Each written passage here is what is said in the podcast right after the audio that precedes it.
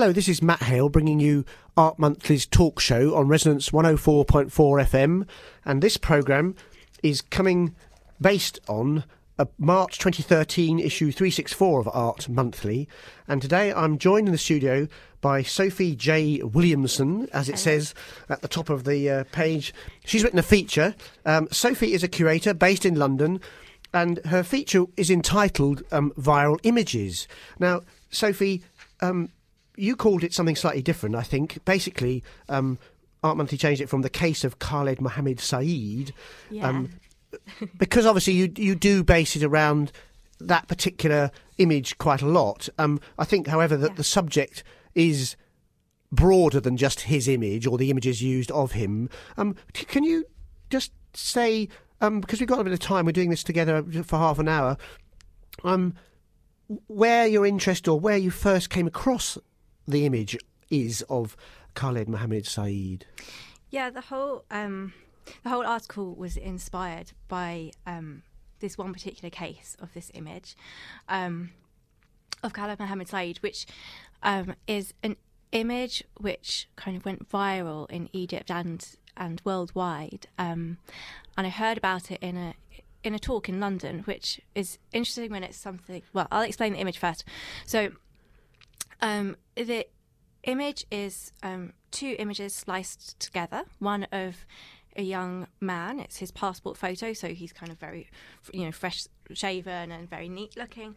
And the other one is this horrific um, um, photo of, of, of him after a brutal beating by the police.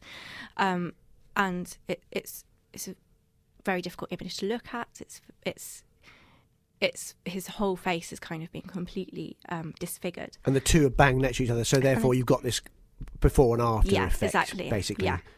Um, so this image was um, You said it went viral. Just, just to, just to be pedantic and to just Yeah. try and so the program. I would really like it to get to the bottom of you know terminology as well as Yeah. uh, when we say go viral. Just say say. I mean, I know probably a lot of people know what it means, but well, What yeah, kind of so- quantity are we so talking the whole about? Article, I guess, deals with this theme of, of viral images, which is the new title of the piece. Um, a, an image which circulates um, through society, um, and I guess the viral image has been most commonly talked about in the digital age. Um, so viral images es- escalate online, so people um, distributing and redistributing them, so they can grab them offline and either edit them or just forward them on, and so images become um, viral through kind of Facebook likes or people tagging them, or kind of there's plenty of YouTube videos which go viral where you know they're watched by hundreds of thousands, millions of people, um, and so this was quite interesting for me thinking about this in this one particular case of of Khalid Saeed, um, because this image went viral not because I mean viral images when we think about them all viral videos tend to be um, you know pictures of cats doing silly things or you know Yes. like silly humorous things and um, what became apparent out of the arab spring is that this was happening for political reasons as well not just kind of cheap one line laughs but things which people really felt very passionate about and um, they took on viral images took on this political role took on this agency because of how often they were redistributed by people. Um, so just going back to to explain this this image and where it came from um, and the context. So um, Khalid Mohammed Saeed was um, a young Egyptian out of work. He was in his mid twenties, um, and he was seized from an internet cafe by the police one afternoon and violently beaten. Um, and then the story differs somewhat um, in the accounts.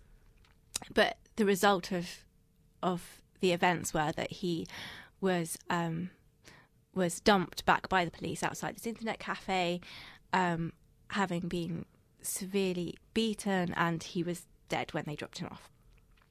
And um, his family released this photograph of his face um, after the beating and his passport photo, and um, there was complete uproar, not actually because of the events that happened, but um, once this image started circulating.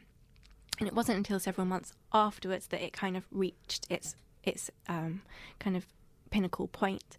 Um, so the image was put online by his brother, and um, was de- redistributed and redistributed by hundreds of thousands of people. Um, so that went from like Facebook likes to people um, reposting it to people printing it off and holding it in street protests. And um, there was this one Google group, uh, sorry, this one Facebook group that was set up by um, a Google executive called um, Wael Ghonim.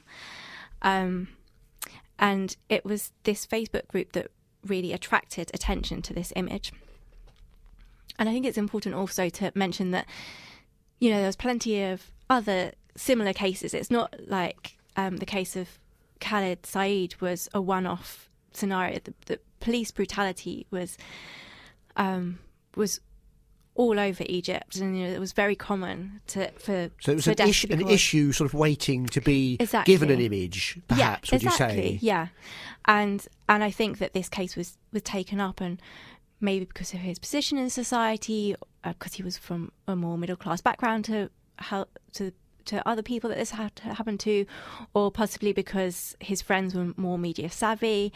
Um, but either way, this this image became um, symbolic of a widespread feeling. So just to, just to go back a tiny because you mentioned Susan Sontag and you quote her in your piece, I think a, around the same part of the feature. Yeah. Um, I mean, she says to photograph is to compose. Mm. No single image can be seen to represent an objective truth.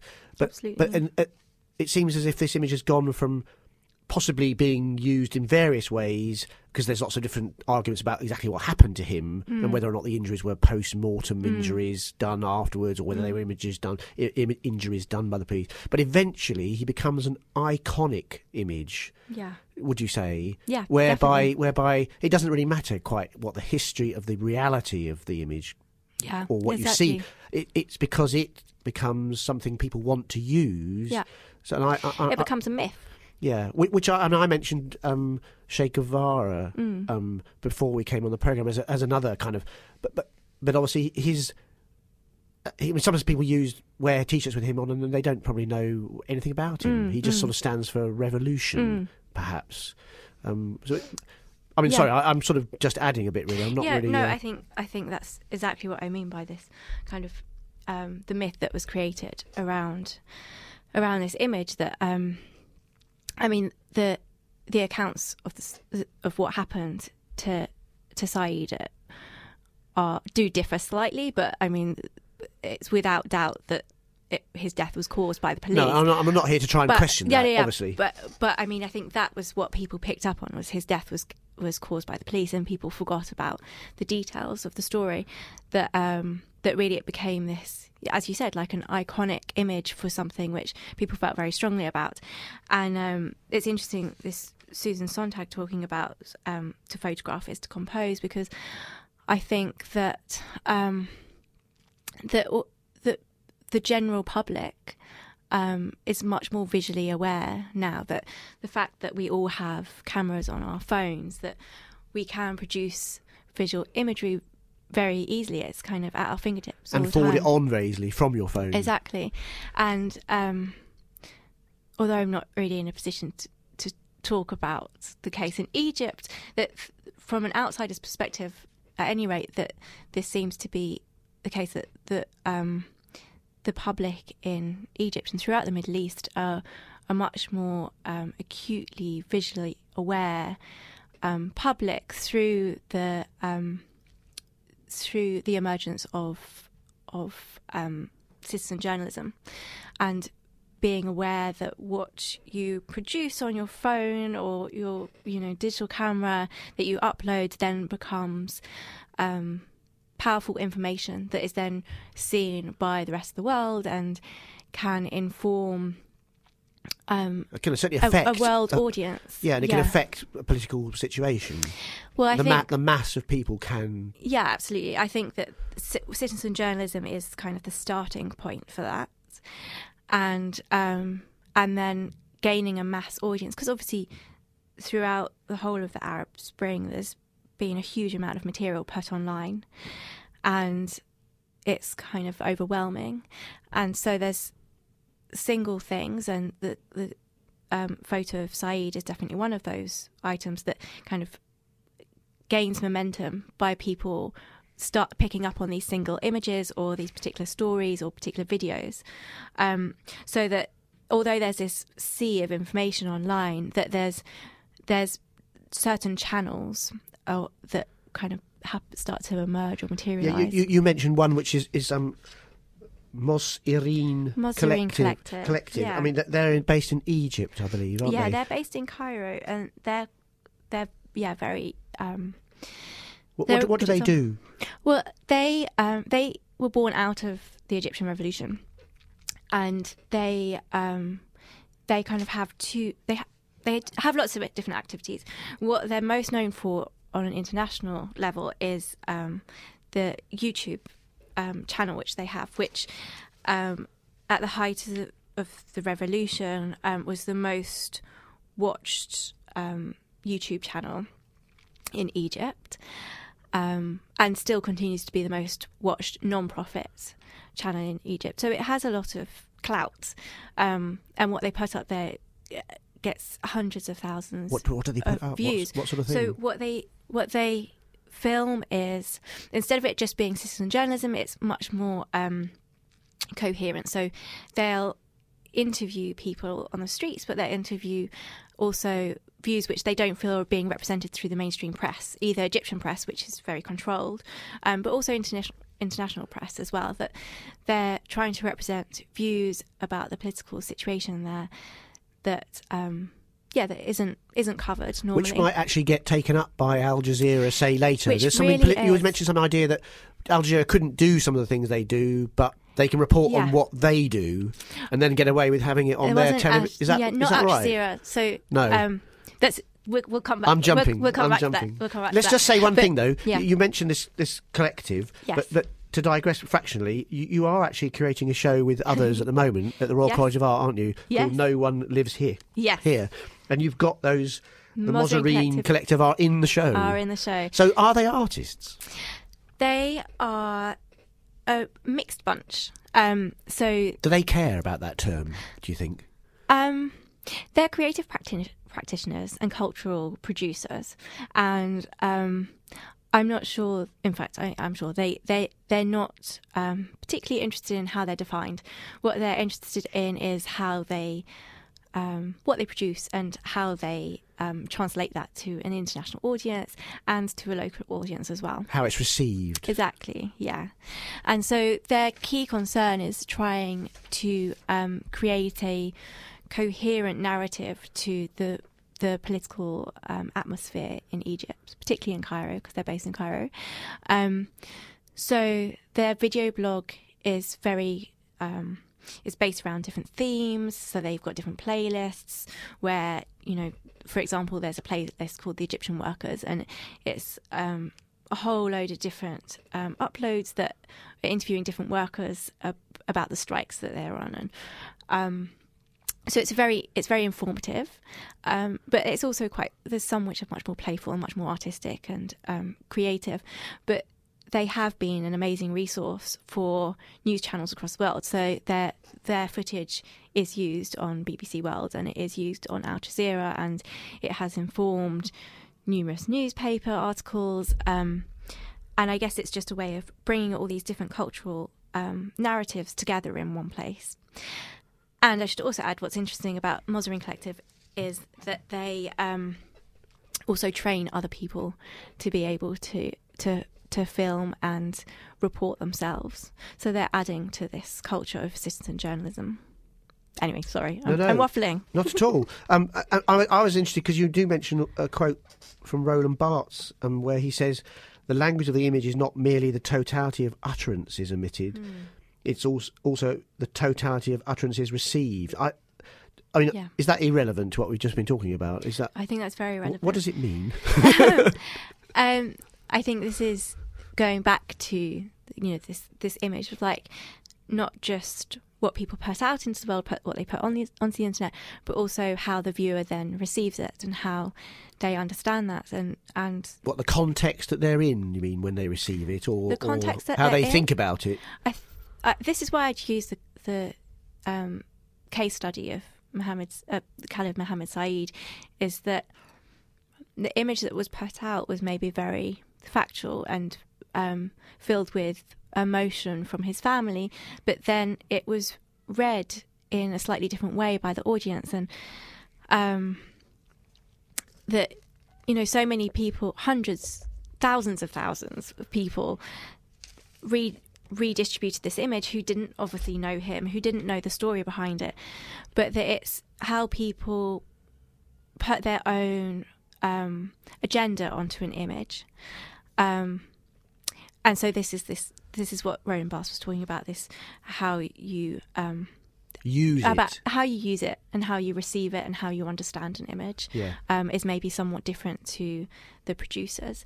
And this is something which is very symptomatic of the digital age, I guess, because um, you can rip things from the internet and you can reuse them, and everybody's reappropriating things, material all the time, that everybody becomes kind of co authors, that there's material ends up not ever being original because it's always kind of It's, it has another source always before. Exactly. I mean, you, you mentioned some artists that do this. Um, Thomas Hirschhorn and Yeah. Rabih Mroué, um, who, who use shocking imagery, as, as, as you say. We, Yeah. we think we've got um, Ur Collage by Thomas Hirschhorn in, in, uh, as one of the illustrations to, with to a the pretty piece. gruesome picture. Yeah, well, I mean, it's two, it's one person who's been shot dead on the floor, but ab- above a woman who's lying on her back with her eyes shut, basically, isn't it? Yeah, it? Both looking sort of kind of vulnerable. One's glamorous and one's totally unglamorous. yes, But but he's he's using these images.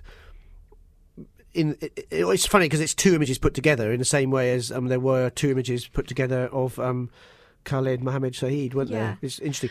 I think they're both two really interesting artists when you think about. So there's this sea of imagery out there in the world, and um, maybe the Mosireen Collective are kind of starting to make coherent arguments. But I think that it's quite interesting to also see from an art perspective because I think there's often this argument of, you know, the documentary image in the art gallery, and um, particularly with imagery like this that you know that, that Hirschhorn uses this very graphic, brutal imagery.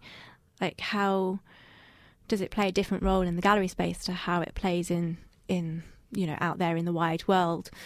Um, and obviously that they play very different roles, and um, it's something which we've thought a lot about with the Mosireen Collective, showing them in an exhibition space. Um, but Thomas Hirschhorn's work and also Rabih Mroué um, appropriate this imagery from from the internet or from media um, and position it into other works in a gallery space. And obviously, even if the audiences inevitably overlap, that there's a different way of receiving these images when you're in a gallery space that you contemplate them in a very different way. I mean, does the shock perhaps lie with Hirschhorn in that you are in what's normally supposedly a kind of peaceful, contemplative, passive, quiet, uh, Mm. luxurious, in a way, space like a gallery, It- m- metaphorically sometimes, obviously, but but but the image you're getting is not. Is, is as you called it shocking? I mean, does the shock lie in the context, really, or do you I'm think sure is, is the in the man with his brains blown out shocking just because it's a man with his brains blown out? I don't know. I speak only for myself, but obviously, but Well, I find that fine. I find those images. Obviously, you find them shocking whether you see them in a newspaper or you see them in an art gallery. They're horrific. Um, interestingly, I've noticed that there's more of this type of imagery being printed in the UK press and, and on the on the on the news as well, even on the BBC news over the last year. I'm not sure if something's changed, but that these really violent images. They sort of allowed them out more, maybe. they're they're I mean they're they're inevitably terribly shocking wherever you see them, but that maybe in the media they're used to illustrate a point or illustrate a story. Whereas in an art gallery you go in there with the mindset of contemplation and that they're therefore thought about in a different way and maybe it's thought about in a wider context rather than it being very specific to you know the Egyptian revolution. It then becomes about a wider um, global discussion. And I think that's interesting going back to uh, you asked me where I had see, heard about this image first of all it's interesting that my first knowledge of it was in a quite ac- an academic talk in London um, that there's this kind of cyclical nature of these images that they go from um, citizen journalism to becoming viral images and then kind of find themselves back in this much more contemplative space either in you know in academic discussion or in a gallery space. Um, and it's interesting thinking about that in other cyclical um, roots of these images where particularly in the protests in, in Egypt, for example, that they kind of go viral and then are used in post campaigns or are used on placards in protests, and then those photos, then there's photos taken of those protests, and that they then in turn become part of this cyclical nature of digital imagery that's kind of circulating around the world yes. in a frenzy all the time. Just just going back to artists again, you, you mentioned um, the, the Collective, but also that there are other groups. Um, I think Alexandria Contemporary Arts Forum one, but that, you also talk about the state-sponsored art playing a little, very little part in the mm. revolutions of the Arab Spring, and as also as groups become more daring, independent, mm. they become targetable by the state. Yeah. So it, it, the Mosireen Collective, in a way, may be actually drawing attention to themselves to the point where the um, freedom to, to, to, to discuss and use imagery and affect a revolution becomes because you become good at it, you become spottable, and therefore you can be stamped on by yeah, the state. Exactly. Which is a, a another sort of cyclical thing because yeah. they'll have to start again. Yeah. Well, I think that there's. I mean, when you if we're talking about the the situation in Egypt, it's you know very you know art funding is very different there than it is here anyway. Um, but also state sponsored arts artists and art institutions and organizations are inevitably um, unlikely to be able to support political art that's against the sovereign power. against the power. Yeah exactly. Um, so you know there's been very few state sponsored organizations that have that have kind of supported this kind of work in fact none there's been very few, and what has been supported has been has been censored and shut down. Um, but that then these other groups and networks have emerged, um, which do support them and that have really helped. But I guess the problem is is that well, first I should start talking about the the um, the new constitution because um, in Egypt. In Egypt, so um, you might remember from the news in at the end of last year there was another kind of second wave of uprisings in in Cairo um, to do with um, the new with President Morsi's new um, constitution, which, which, they didn't feel was as different as it should be to the one that was there before. It wasn't, and it also was very vaguely written, so it allowed for it. It left space that there would be able to be censorship, um, particularly in regards to freedom of expression of images. Of images, but also of any kind of expression. Yes, so, yes. Uh, kind of the whole of arts across the board in Egypt were kind of in uproar about it, um, and that puts um, creative collectives such as the Mosireen Collective um, in a very vulnerable position because if they are um, if if they can be um, pinpointed for kind of creating these responses, then they can be arrested, and and that has happened across the board. Um, with with writers and with journalists, um, it tempers what people. It stops people doing things though to a degree, exactly. Because they think I won't do it because if I do, exactly. I will be exactly. Yeah. and that's what's becomes really interesting about like there's been such proliferation of graffiti art and of, of anonymous imagery circulating online by artists because to be anonymous is you're in a much more safe position. It's obviously. much harder to censor masses online. Exactly, exactly, and um, and so art production. You know, this again going back to this. I don't want to keep going back to it, but it is like the key um, case study for a reason of this article was this image of Muhammad, uh, Khalid Mohammed Saeed um, was outside of that power system. So the the imagery and footage um, can circulate online um, freely and in a democratic way because it's outside of this sovereign power relationship. Um, yeah. No, well, that's, that, that, well, that's very important though because I mean, because the the image being free exactly. is what you're talking about. Really, yeah. I mean, we know that the image can be abused again and again later or used differently, but it's yeah. free for use. Free expression on the internet. I mean, yeah, it, does, it, it, it, does interest me this this this. There's not a contradiction, but this, complication that the image is reusable and has and, and as I quoted earlier, you know, it can be um, it can say one thing for one person and be used to say another thing by someone else. Yeah. So, uh, and it, in terms of art, that's one of the things that art with artists. I mean, I mean, the only compare. I mean, because I'm an artist and interested in, in, in, art, and we're an art magazine, I keep dragging it quietly back to art a little bit. But you know, when you're curated by a curator, and a, a painting can be put in a context within the mm. show, whereby it might be misread. Mm. And I know that has happened. I can't think of a good mm. example mm. right now, but you know, and another show, it would be used. I've seen paintings in two shows, mm. and they really have been claimed quite different things for, which in which. But once you let an image go mm-hmm. like that, once you sell a painting or once you put something up on the internet, you yeah. are. Um, you, you're, you're, that's what you're doing. You're doing, aren't you? That, that is. But that's what's so powerful about imagery on the internet, though, is that exactly that. That it's not curated. That everybody can read it in whichever way they like, and that it therefore becomes very democratic, not just in its distribution, but in how it's received as well. Um, and I think that, um, yeah, it's exactly that you know lack of context which makes it a powerful political tool.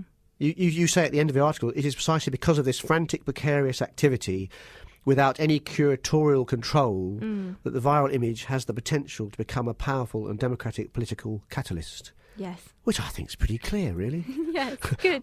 We've still got three minutes to go, but it doesn't matter. I'm going to tell the listeners a little bit about subscribing to Art Monthly. The reason I mention this is because the idea of this programme, apart from making a good programme, which of course we hope you have enjoyed, and thank you very much, Sophie, for coming and doing it, is that you might subscribe to the magazine and read Sophie's article in full because it has far more examples within it than we have mentioned. Um, it's about four pages long. It has illustrations, and you can subscribe to Art Monthly now for twenty pounds only, which on the cover price is quite a big saving because it's four pounds eighty to buy one at a time. But if you subscribe, you get ten for twenty nine, so that makes it two pounds ninety if I'm right. We're only doing it in sterling today. I'm sorry, I can't do the euro cost, but you can get it anywhere in the world. Um, but again, Sophie, thank you so much for coming in. Thank you for and, having me. Uh, good luck with the Royal College show, which I'll mention again because it seems good, only fair. Yes. No one lives here. Previews 7th of March in London, running on until 24th of March. It's done by the Curating Contemporary Art MA Graduate Show, Royal College of Art, Galleries Kensington Gore, London. And I recommend it heartily to all of you, even though I haven't been and seen it. But I'm going to the opening if I can, so yes. see you there if you go. Thanks a lot. Goodbye.